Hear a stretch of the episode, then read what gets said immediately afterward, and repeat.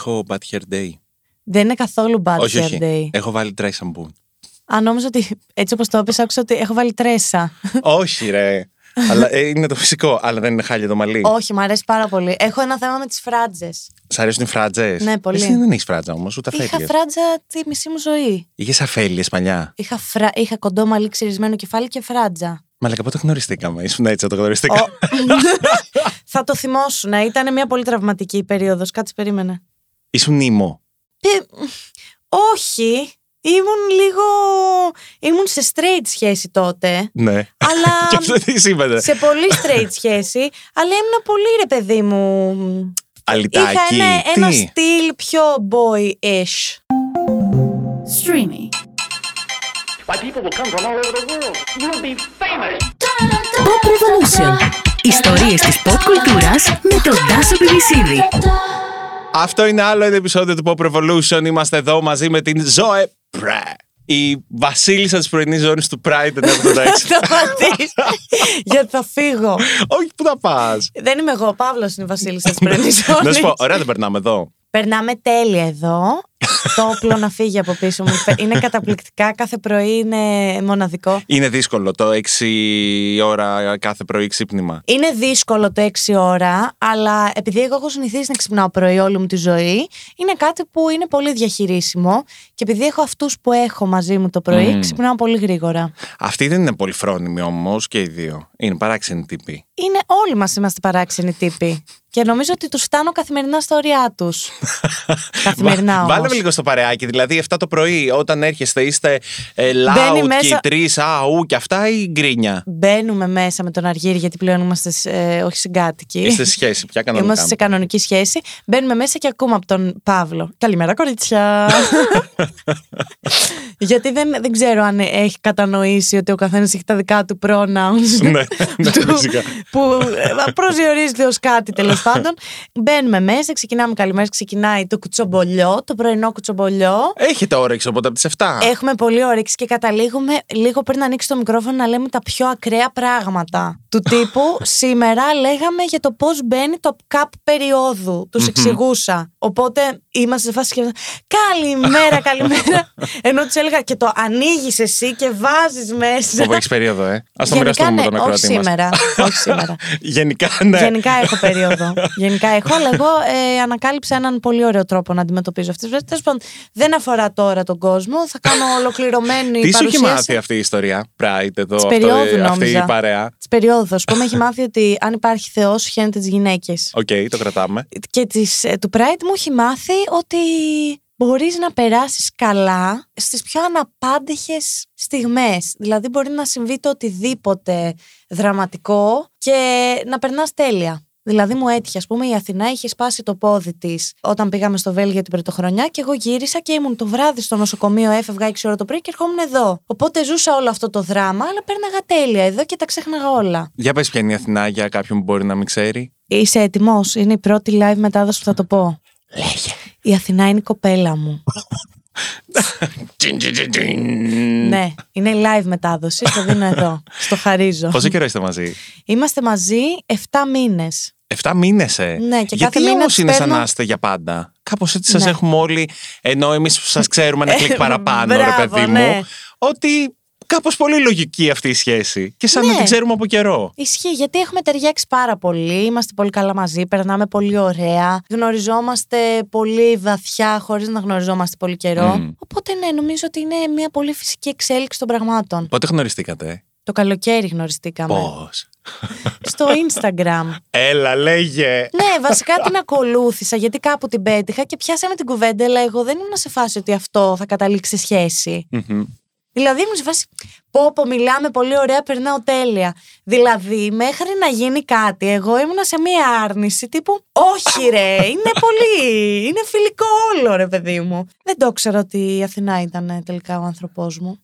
Α, μπορείς να το πεις Ο μετά από 7 μήνες. άγγελος μου. Ντου, ντου, ντου, ντου, Εσύ, ντου, ντου. ο θάνατος Όχι, δεν το λέει αυτό. Δεν το ξέρω το τραγούδι. Ο άνθρωπός μου, ο θάνατός μου. Αλλά θα πάντων. μπορείς να πεις τόσο μεγάλα λόγια τόσο νωρίς, ή δεν έχει σημασία ο Μωρέ, χρόνος είναι σαν να το τελικά. ξέρεις. Δεν έχει σημασία ο χρόνος. Δηλαδή, είναι, είμαστε πολύ άνετες από την πρώτη μέρα. Ο κουμπάρος, ο Τσίπρας, τι φάση.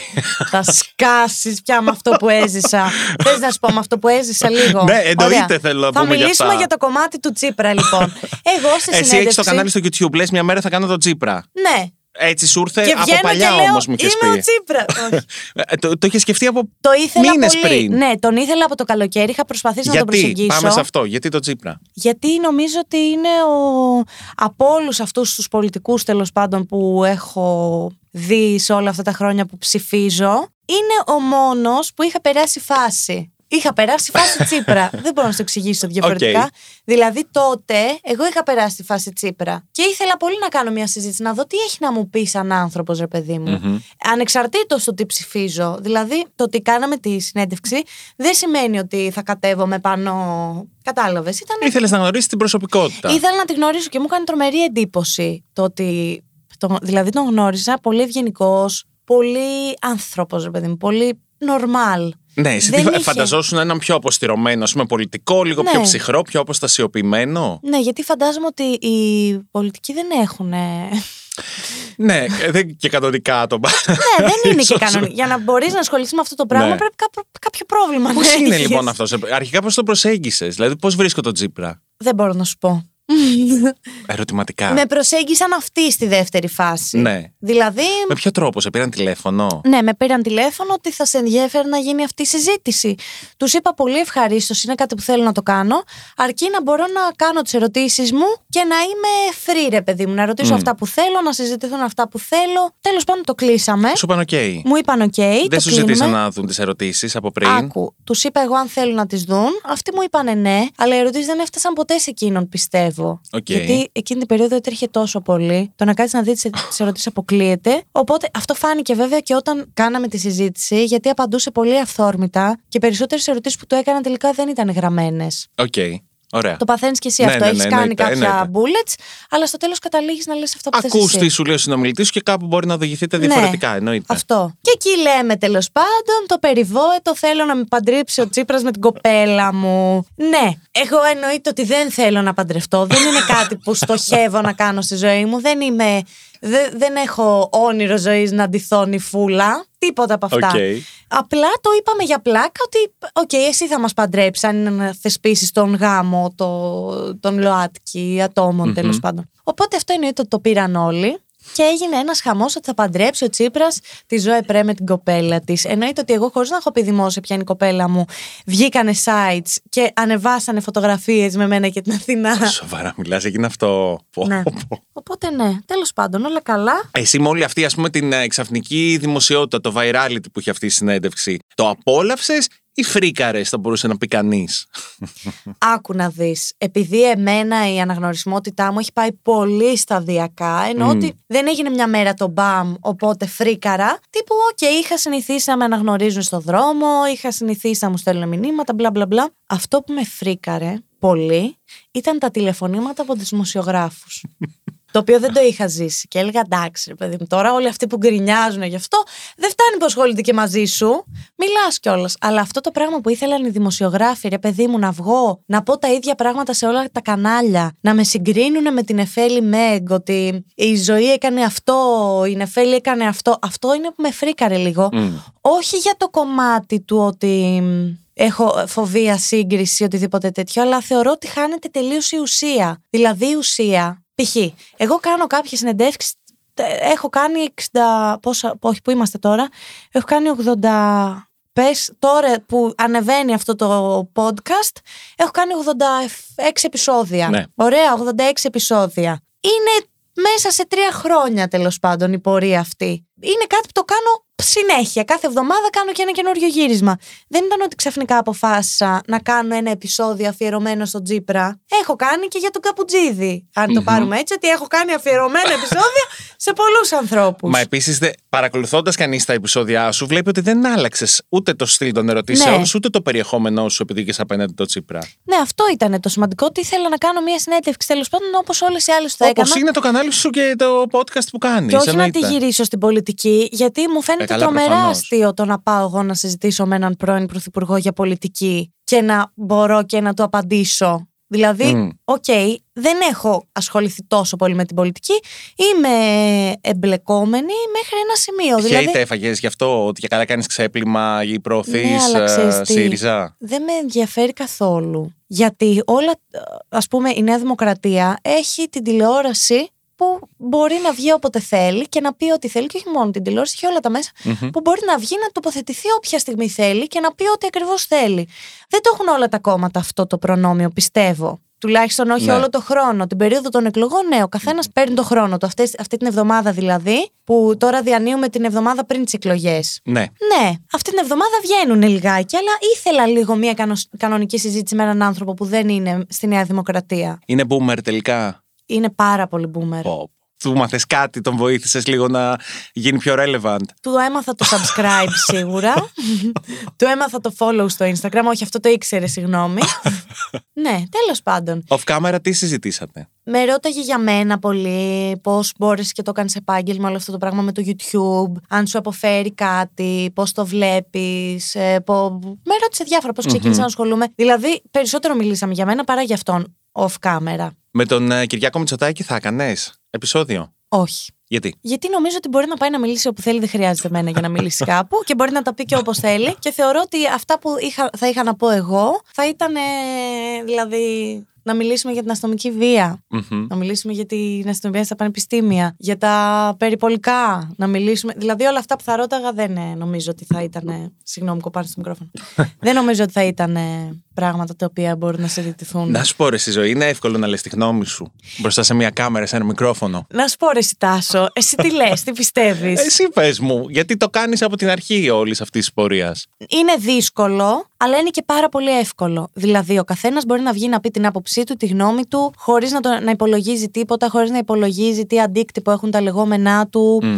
χωρίς να μ, υπολογίζεις μερικές φορές ότι ο κόσμος γύρω είναι τελείως διαφορετικός. Δηλαδή υπάρχει κόσμος ας πούμε που περνάει δύσκολα ρε παιδί μου και εσύ να βγεις και να στηρίζεις πράγματα τα οποία είναι λίγο ανυπόστατα και τα βλέπεις από μια θέση πιο ευνοημένη. Οπότε είναι πολύ εύκολο να βγαίνεις να λες την άποψή σου, σίγουρα, αλλά είναι πολύ δύσκολο να καταλάβεις το τίμημα που έχει το να λες την άποψή σου, το τίμημα, την επιρροή που έχει η Ναι. άποψή σου. Γιατί η αλήθεια είναι ότι υπάρχει πολλοί κόσμος που επηρεάζεται πάρα πολύ εύκολα. Βέβαια, πρόβλημά του το ότι επηρεάζεται τόσο εύκολα. Αλλά από τη στιγμή που αποφασίζεις ότι έχεις μία θέση και μία δύναμη, ε, πρέπει να την αξιοποιήσει με, λίγο, με λίγη αξιοπρέπεια, ρε παιδί μου. Αυτό. Πώς ξεκινάει η δική σου ιστορία; Σαν άνθρωπος. Ναι. Οκ. Κοίταξε να δεις. Είναι πράγματα που δεν τα έχω συζητήσει πολύ και δεν είμαι σε φάση να τα συζητήσω γιατί δεν θέλω να νομίζει ο κόσμος ότι Α, η ζωή τώρα που πήρε λίγο φως πάνω της θα πουλήσει και μια δραματική ιστορία για να, μ, ε, για να γίνει αγαπητή περισσότερο και για Εσύ να όμως γίνει δεν viral. Είναι, δεν είναι μια δραματική ιστορία, είναι δική σου ιστορία. Εντάξει. Γιατί το σκέφτεσαι έτσι, ενώ νομίζω ότι είναι δικό σου Θα αυτό. σου πω, δικό γιατί- σου σύμπλεγμα, ας πούμε, σε εισαγωγικά. Μπορεί να είναι έτσι, απλά δεν θέλω να γίνω γνωστή για λάθος λόγους. Κατάλαβες; Οκ. Δεν είναι κάτι που θέλω να το συζητάω για να πούνε Α, η Ζωέ Πρε πέρασε τόσο δύσκολα παιδικά χρόνια και είχε όλα αυτά τα άσχημα πράγματα που της συνέβησαν. Οπότε, ναι, εντάξει, είναι καλή κοπέλα. Θα τη συμπαθήσω για αυτό το λόγο. Όχι, θέλω να με συμπαθήσουν.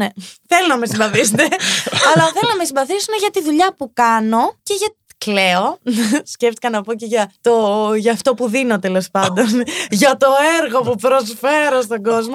Όχι, θέλω να με συμπαθήσει ο κόσμος για. Γι' αυτό που βλέπει, Για τέλος αυτό πάντων, που για αυτό που βλέπει. εισπράττει σήμερα από σένα. Ναι, αυτό. Δεν θέλω δηλαδή να είναι. Ναι, εντάξει, είχα δύσκολα παιδικά χρόνια, οκ.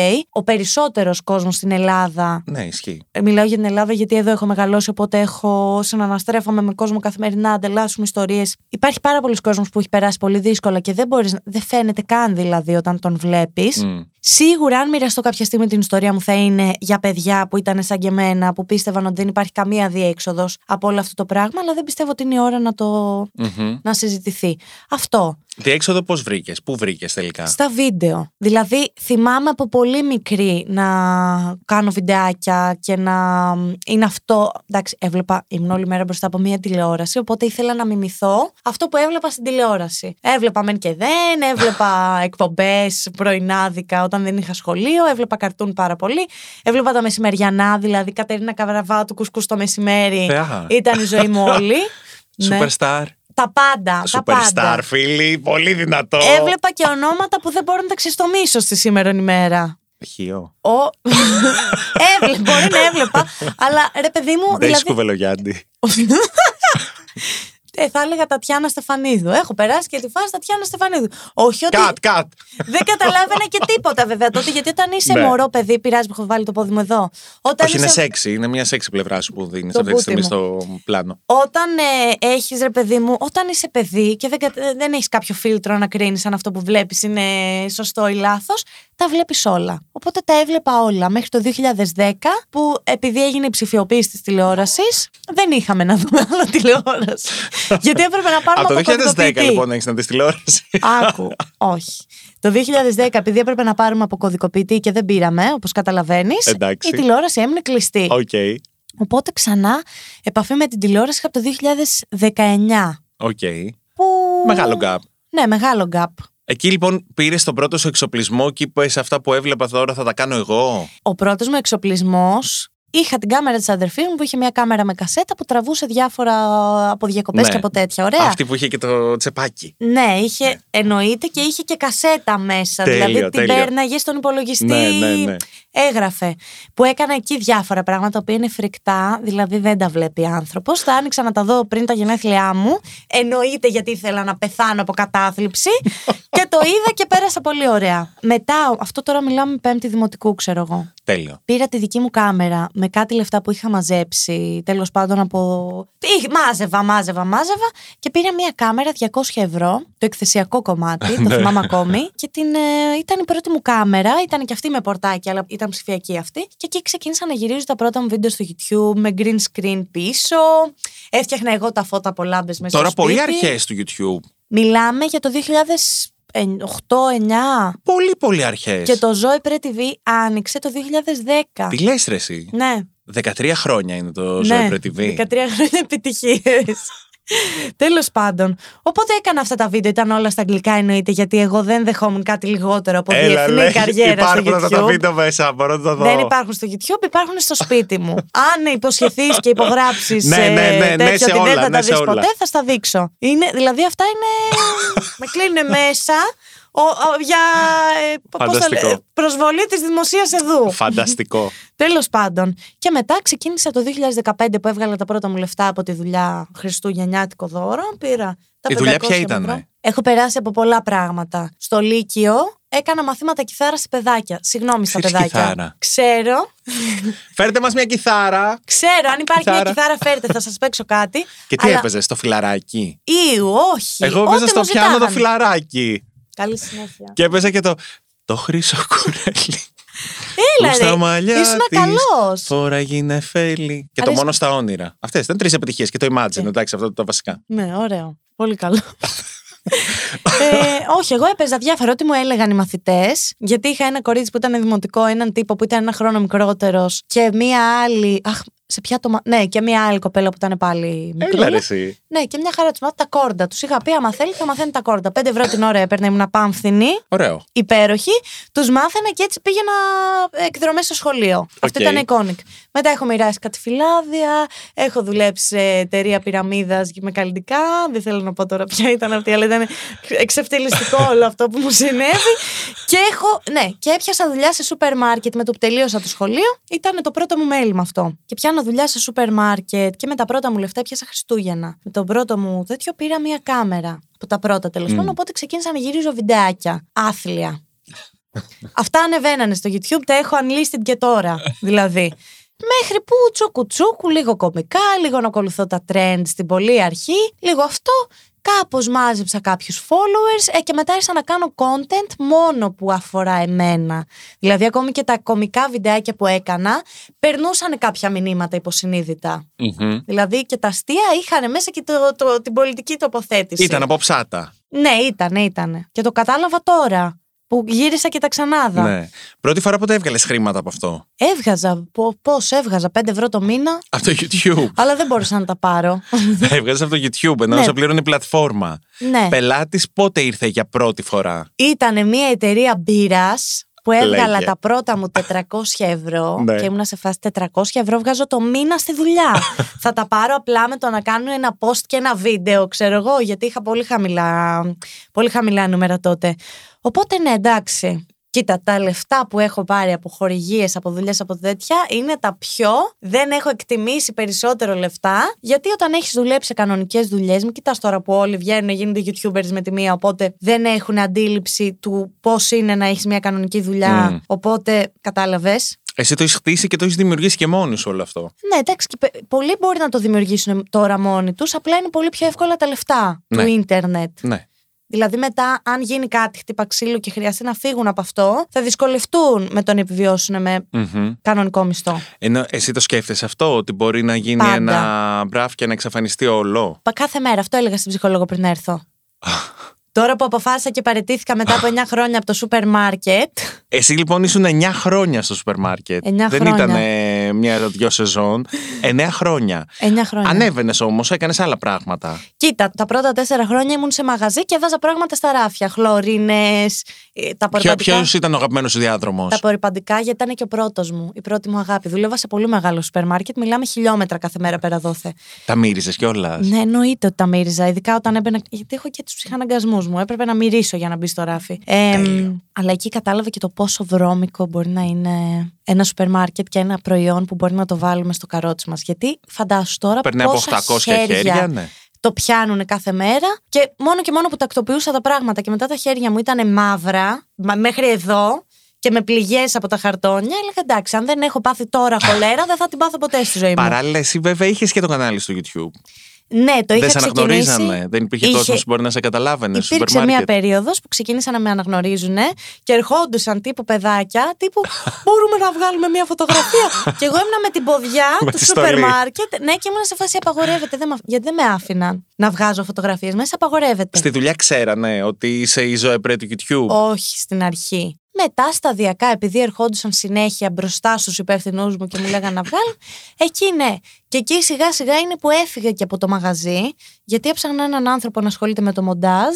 Εκείνοι ουσιαστικά με πρότεινε, είδανε τη δουλειά μου στο YouTube και η διοίκηση και είχα, θέλανε να με γνωρίσουν και προσωπικά. Κλαίω εγώ εκεί, ένιωθα φάση. Βγάζανε φωτογραφίες μαζί μου και λέω. «Τι βάζω;» γιατί η μάνα μου δούλευε εκεί από το 2000. Οπότε εγώ. Α, η μαμά σου δούλευε στο ίδιο σούπερ μάρκετ. Ναι, από το 2000. Οπότε εγώ του, όλους αυτούς τους είχα στο μυαλό μου σαν ιερά τέρατα. Ότι Ναι, ναι, αυτή η φυσικά. οικογένεια, ξέρω εγώ, αυτοί μας φέρνουν το φαγητό στο πιάτο. Αυτοί με μεγάλωσαν. Αυτοί με μεγάλωσαν. Οπότε όταν μπήκα και ήταν σε αυτή τη φάση, λέω αποκλείεται να το ζω εγώ αυτό. Ήταν εύκολο να πεις παρετούμε μετά από 9 χρόνια. Ήθελα να παραιτηθώ στον πέμπτο χρόνο. Ναι. Βασικά στον τρίτο χρόνο. Άρα είναι κάτι που σκεφτόσουν 4 χρόνια. Ναι. το έκανα όμως ε, με πολύ μεγάλη δυσκολία γιατί καταλαβαίνεις ότι όταν είσαι σε μια δουλειά 9 χρόνια και έχεις αποκτήσει μια ασφάλεια του τύπου ότι κάνω αυτό που θέλουν, δίνω αυτά που θέλουν. Αν συνεχίσω έτσι, δεν υπάρχει περίπτωση να φύγω από εκεί. Ο κόσμος να χαλάσει. τι, τι ήταν αυτό που σε κρατούσε πίσω, η λογική; Ότι τώρα αυτό είναι κάτι που μπορεί να είναι εφήμερο, δεν ξέρεις αύριο πώς θα είναι το κανάλι στο YouTube και αν θα υπάρχει YouTube και όλα αυτά. Ότι ας καθίσω εδώ στην ασφάλειά μου. Κοίταξε, να δεις, εγώ από μικρή είχα μια ανασφάλεια ότι θα μείνω άστεγη. Οπότε είναι ένας μεγάλος φόβος που με ακολουθεί όλα τα χρόνια της ζωής μου αυτός. Οπότε πάντα επιζητούσα μια ασφάλεια, τουλάχιστον να ξέρω ότι πόσα θα είναι τα λεφτά που παίρνω το μήνα. 200 ευρώ. Α κρατηθώ από αυτά τα 200 ευρώ για να έχω τουλάχιστον το 1 τρίτο του ενοικίου που είναι σήμερα τα σπίτια. δηλαδή αυτό με κράταγε πίσω. Ενώ έβλεπα ότι δηλαδή από τον πέμπτο χρόνο ήδη είχα αρχίσει και είχα χορηγικά, ήδη είχα αρχίσει και είχα πολλές συνεργασίες, με άγχωνε το να πω ότι το αφήνω. Και εκεί έπαθα και ένα τρελό burnout γιατί όταν είσαι 8 ώρο το πρωί, που δεν ήταν ποτέ 8 ώρο, Εντάξει, ναι, το με ξέρουμε. γυρίσματα βραδινά τύπου Ναι. να τελειώνει 3 ώρα το βράδυ, συν όλα τα έξτρα πράγματα που έχεις να αντιμετωπίσεις, είχα πάθει ένα τρελό burnout και εκεί έπαθα ένα, έκανα μια κοιλιά και μετά επανήλθα. Οκ. Επανέρχεσαι όμως. Ό,τι και αν συμβεί, στο τέλος σηκώνεσαι τα πόδια σου. Αυτό καταλαβαίνω. Όλες οι ιστορίες εκεί καταλήγουν. Ναι. Δεν, το, δεν, το, δεν το έχεις διαπιστώσει. Να είναι καλά οι γιατροί μου. που έχω από πίσω το Γιακούμπ να με κρατάει στα Έλα, πόδια μου. σταμάτα. Κάνεις ψυχοθεραπεία. Εννοείται ότι κάνω Χρονιά. ψυχοθεραπεία. Νομίζω κλείνω τώρα τα τέσσερα χρόνια. Με έτοιμα Σύνολο. πήγες ή πήγες ότι θα ασχοληθώ τώρα με τον εαυτό μου; Τι εννοείς με έτοιμα; Πήγες με έτοιμα; Έτοιμα πράγματα. Όχι. με έτοιμα, με αλφαγιώτα.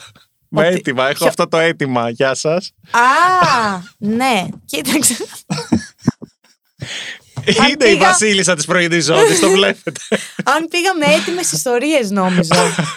πήγα γιατί είχα Είπες, περάσει. έχω αυτό το πρόβλημα, θέλω να μου το λύσετε. Είχα κατάθλιψη Και ήξερα ότι Αυτό το είπε ο γιατρός σου ή το λες εσύ; μετά το ονομάζουμε αποφάνθηκε εμείς. ότι είχα, είχα, κοίτα, είχα περάσει με πολύ σκατά φάση. Mm. Οπότε με τράβαγε πολύ κάτω και ήξερα ότι έπρεπε κάπως να φύγω από εκεί. Πώς είναι αυτό, δηλαδή πώς θα το περιέγραφες σε δύο προτάσεις αυτή τη σκοτεινή φάση; Είναι, εμένα συνδέεται και με, ψι- με μ, ψυχαναγκασμό και με αγχώδεις διαταραχές και με όλα αυτά. Οπότε είναι πάρα πολύ δυσλειτουργικό. Δεν μπορείς να αντιμετωπίσεις την πραγματικότητα εύκολα. Ήταν βασανιστική η καθημερινότητά. σου. Βασανιστική, άλλο αν ήμουν λειτουργική σε ένα μεγάλο βαθμό. Δηλαδή πήγαινα στη δουλειά μου κανονικά. Έκανα κάποια βίντεο, μετά τα σταμάτησα γιατί σταμάτησε να μου αποφέρει ευχαρίστηση. Και εγώ το YouTube, ακόμη και σήμερα που είναι από, είναι από τις κύριες πηγές εσόδων μου, δεν μπορώ να το κάνω αν δεν με ευχαριστεί. Δηλαδή, αν καταλάβω ότι δεν με ευχαριστεί, θα το σταματήσω. Όση ανασφάλεια και να νιώθω. Ναι, δηλαδή, ναι.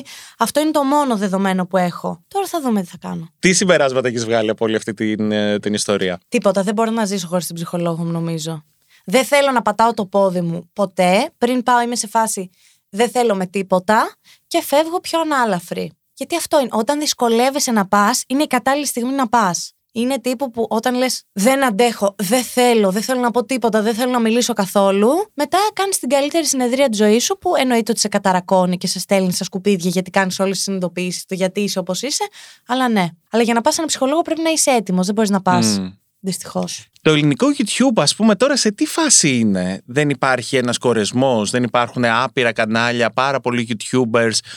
Για κάποια φάση έχω την αίσθηση ότι έγινε αυτό που έλεγες και νωρίτερα, ότι έλα είναι εύκολο. Παίρνουμε μια κάμερα, θα ανοίξουμε ένα κανάλι, θα γίνει χαμός, θα βγάζουμε και λεφτά. Ακόμη έτσι είναι. Ακόμα υπάρχει αυτή η και νοοτροπία. δουλεύει πάρα πολύ αυτό, να ξέρεις. Και βγάζουν χρήματα όλοι αυτοί οι ναι, άνθρωποι. πολλά.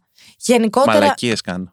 ισχύει, αλλά γενικότερα να ξέρεις ότι το YouTube είναι πραγματικά θέλει, οκ, θέλει να το έχεις. Μμ. Απλά θεωρώ ότι υπάρχουν κάποια εργαλεία που αν τα χρησιμοποιήσεις γίνεσαι viral πολύ γρήγορα και πολύ Δηλαδή. αρεστός. Ε, δηλαδή, ο κόσμος δεν θέλει να ακούει την άποψή σου. Τελεία. Ο κόσμος θέλει να φτιάχνει μία εικόνα σου όπως τη θέλει εκείνος. Δηλαδή, ο Τάσος, στα δικά μου μάτια, έχει αυτές τις αντιλήψεις. Χωρίς εσύ να έχεις βγει να μιλήσεις για καμία σου αντίληψη ποτέ. Δηλαδή, κατάλαβες, όταν παίρνεις μία μορφή συγκεκριμένη, δεν σε συμπαθούν τόσο. Ναι, Είναι πιο εύκολο να είσαι αρεστός σε κατάλαβα. όλους. Πρέπει να, να είσαι πιο στρογγυλεμένος δηλαδή. Ναι, όταν είσαι πιο στρογγυλεμένος, όταν κάνεις χιούμορ που είναι πιο αποδεκτό, Mainstream. Πιο mainstream, μπορεί μερικές φορές να είναι και προσβλητικό, αλλά δεν μας νοιάζει και τόσο Μμ. Ναι, ναι, στο κατάλαβα. τέλος ημέρας. Ε, είναι πολύ εύκολο να γίνεις αρεστός. Ναι. Και όταν είσαι και λαϊκιστής με την έννοια του ότι ε, εσείς που είστε οι δικοί μου και ε, γαμάτε και ε, εσείς ό,τι σας πω το κάνετε και είστε καλύτεροι και σας αγαπώ και είστε, σας λατρεύω όλους έναν έναν ξεχωριστά. Εντάξει, καταλαβαίνω ότι αυτό δεν γίνεται ας πούμε. Οι YouTubers τώρα είστε και όλοι φίλοι μεταξύ σας. Κλαίω πρώτον. Προφανώς και όχι, και δεν γίνεται σε κανένα χώρο να είσαι ο, με, ο, φίλος με όλους. Εννοείται ότι έχω αρκετές συμπάθειες, αλλά η αλήθεια είναι ότι το YouTube μου έμαθε να μην εμπιστεύομαι κανέναν. Κάτσε όμως, έκανες παρέα με YouTubers. Έκανα. Αρκεί να με προκαλούν.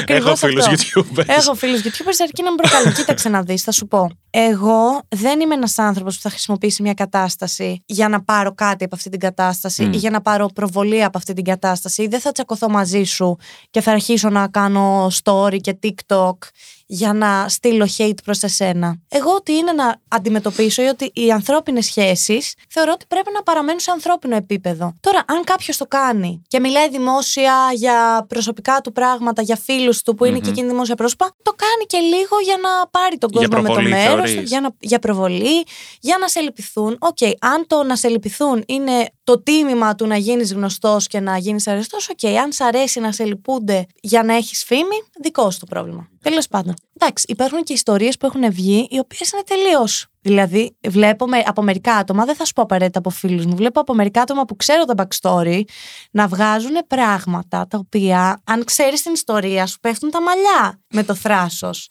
Αλλά εντάξει, δεν πειράζει. Ο καθένας όπως θέλει να πορευτεί σε αυτή τη ζωή, η πορεία που παίρνει ο καθένας μας είναι κάτι πολύ προσωπικό. Τώρα, με όποιο μέσο θέλει ο καθένας, σα γίνει γνωστός και ας έχει views και αγάπη. Σου στοιχίζουν έτσι οι απώλειες, επενδύσεις στους ανθρώπους το καταλαβαίνω αυτό, το νιώθω, γιατί είσαι Ναι. ένας πολύ ανοιχτός άνθρωπος.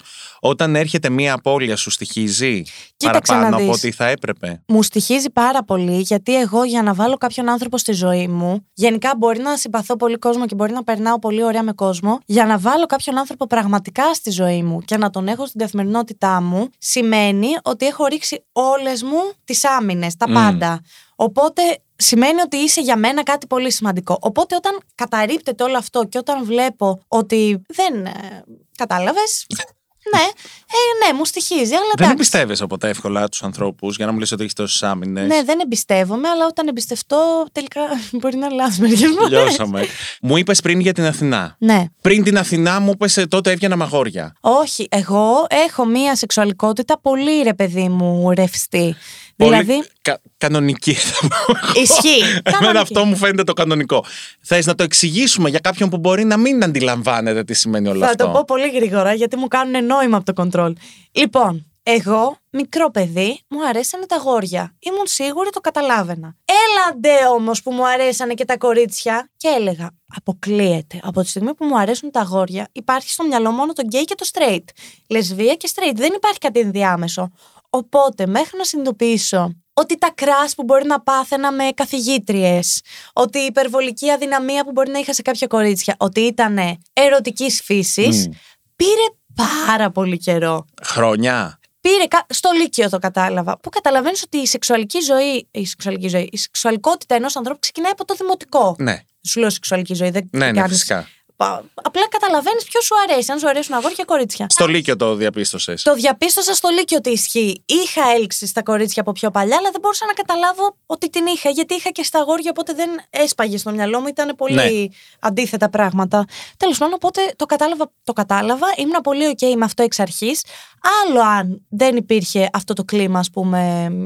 Δηλαδή, η μαμά μου, ας πούμε, δεν νομίζω ότι θα το αποδεχτεί ποτέ. Για εκείνη είναι. ένα- Έλα, μωρέ, δεν το πιστεύω. Ναι, εντάξει, μπορεί και να το αποδεχτεί. δεν Έχετε ξέρεις. κάνει τη συζήτηση έτσι Ναι, επίσημα; καλέ, τα έχω πει όλα. Επίσημο ότι έχω να σου μιλήσω για κάτι. Ναι, ναι, ναι, ναι, ναι, όλα επίσημα. Γιατί εγώ δεν είμαι άνθρωπος που θέλω να κρύβομαι, Μμ. ειδικά στα ωραία πράγματα. Ε, ακριβώς. Δηλαδή, εγώ έχω την αντοχή να το αντιμετωπίσω αυτό ότι σημαίνει κοινωνικά. Δεν είναι ότι δεν φοβάμαι, ενώ ότι έχω το θάρρος να το κάνω, γιατί μεγάλωσα και σε ένα πλαίσιο που έκανα ό,τι ήθελα ουσιαστικά. Κατάλαβες, δηλαδή δεν είχα κάποια όρια. Η μαμά σε τι αντέδρασε; Εντάξει, η μαμά μου είναι πολύ χριστιανή. Είναι θρησκευτικό το ζήτημα. Οκ. Πιστεύω. Πιστεύω, δεν ξέρω. Μπορεί και να είναι κάτι άλλο, εσωτερικό δικό της. Τέλος πάντων, οπότε αυτό το κατάλαβα. Εξ αρχής είχα πολύ. Είχα σχέσεις με κοπέλες, απλά δεν ήταν τόσο μεγάλες διάρκειες και μετά έτυχε και είχα δύο μεγάλες σχέσεις με άντρες. Οπότε δεν υπήρξε κάτι στο ενδιάμεσο που να. τέτοιο. Οπότε μόλις χώρισα Μμ. από το φίλο μας. ε, από το, το γνωστό σου, Ναι, ναι. τέλος πάντων. Μόλις χώρισα, είπα λίγο να μείνω αρκετό καιρό μόνιμο, ώστε να καταλάβω λίγο τη φάση μου και ναι, κατέληξα μετά από αρκετό καιρό με μια Τώρα- κοπέλα. Πολύ κοινική ερώτηση, αλλά έχει διαφορά. Τι έχει να Τεράστια. κάνει με τον άνθρωπο; Έχει τεράστια διαφορά. Μακάρι να, είχαν, να ήταν στη σχέση άντρες όπως είναι οι γυναίκες. Αυτό. Ή και όχι. Δεν είμαι σίγουρη. Έχει διαφο- Είναι τελείως διαφορετικό το ένα με το άλλο. Είναι το να είσαι με έναν άντρα είναι 180 μοίρες αντίθετα από το να είσαι με μια γυναίκα. Μμμ. Άλλο το πώς νιώθω εγώ. Η έλξη που νιώθω είναι η ίδια. Επειδή έχουμε διαφορετικές κοινωνικές καταβολές, έτσι, φαντάζομαι. Ναι, αυτό είναι. Αυτό είναι τελείως κοινωνικό το θέμα. Οι άντρες μαθαίνουν ότι δεν πρέπει να είναι ευαίσθητοι, ότι δεν πρέπει να δείχνουν τα συναισθήματά τους. Άκουγα τις προάλλες ένα γείτονα στο τηλέφωνο όταν είχα βγει να πλώσω που έδινε συμβουλές σε ένα φίλο του, τύπου Όχι ρε μαλάκα που θα τη πεις ότι σου αρέσει. Πας καλά, δεν τα λέμε αυτά. Τι είσαι, κανένας μαλάκας. Και ήμουν σε φάση. Υπάρχει ακόμα αυτό, ε. Λολ. Όχι που θα τη απαντάς και στα μηνύματα, στο διαβάστηκε λιγάκι να ψηθεί. Και έλεγα. Τι; Αν μου το έκανε εμένα Δεν αυτό. πήγες θα- με το βρακί ε, ναι. ανάμεσα εδώ Ήμουνα με το βρακί σαν την Κατίνα, με το ένα μπατζάκι σηκωμένο και τα, να απλώνω και να ακούω αυτά. Και λέω: Οκ, εντάξει, έγινε. Γίναμε. Μαθαίνουμε τελείως διαφορετικά. Αυτό είναι σίγουρο. Α, θες να κλείσουμε όπως εσύ; Πες κάτι άκυρο για να κλείσουμε. Είδες, βλέπω. Θεέ μου, είναι πάρα πολύ δύσκολο αυτό. Α, γεια σας εδώ. Κάτι άκυρο για να κλείσουμε. Κάτι άκυρο για να κλείσουμε. Η Eurovision φέτος ήταν πολύ άδικη. Γιατί ποιος έπρεπε να κερδίσει; Έτσι κλείνει, δεν μπορείς να πεις κάτι άλλο. Εγώ στο λέω τώρα, ποιος έπρεπε να Όχι, κερδίσει. η Eurovision είναι πολύ άδικη. Κλείνει. Why, people will come from all over the world. You'll be famous. Pop Revolution. Ιστορίες της pop κουλτούρας με τον Τάσο Πιβισίδη.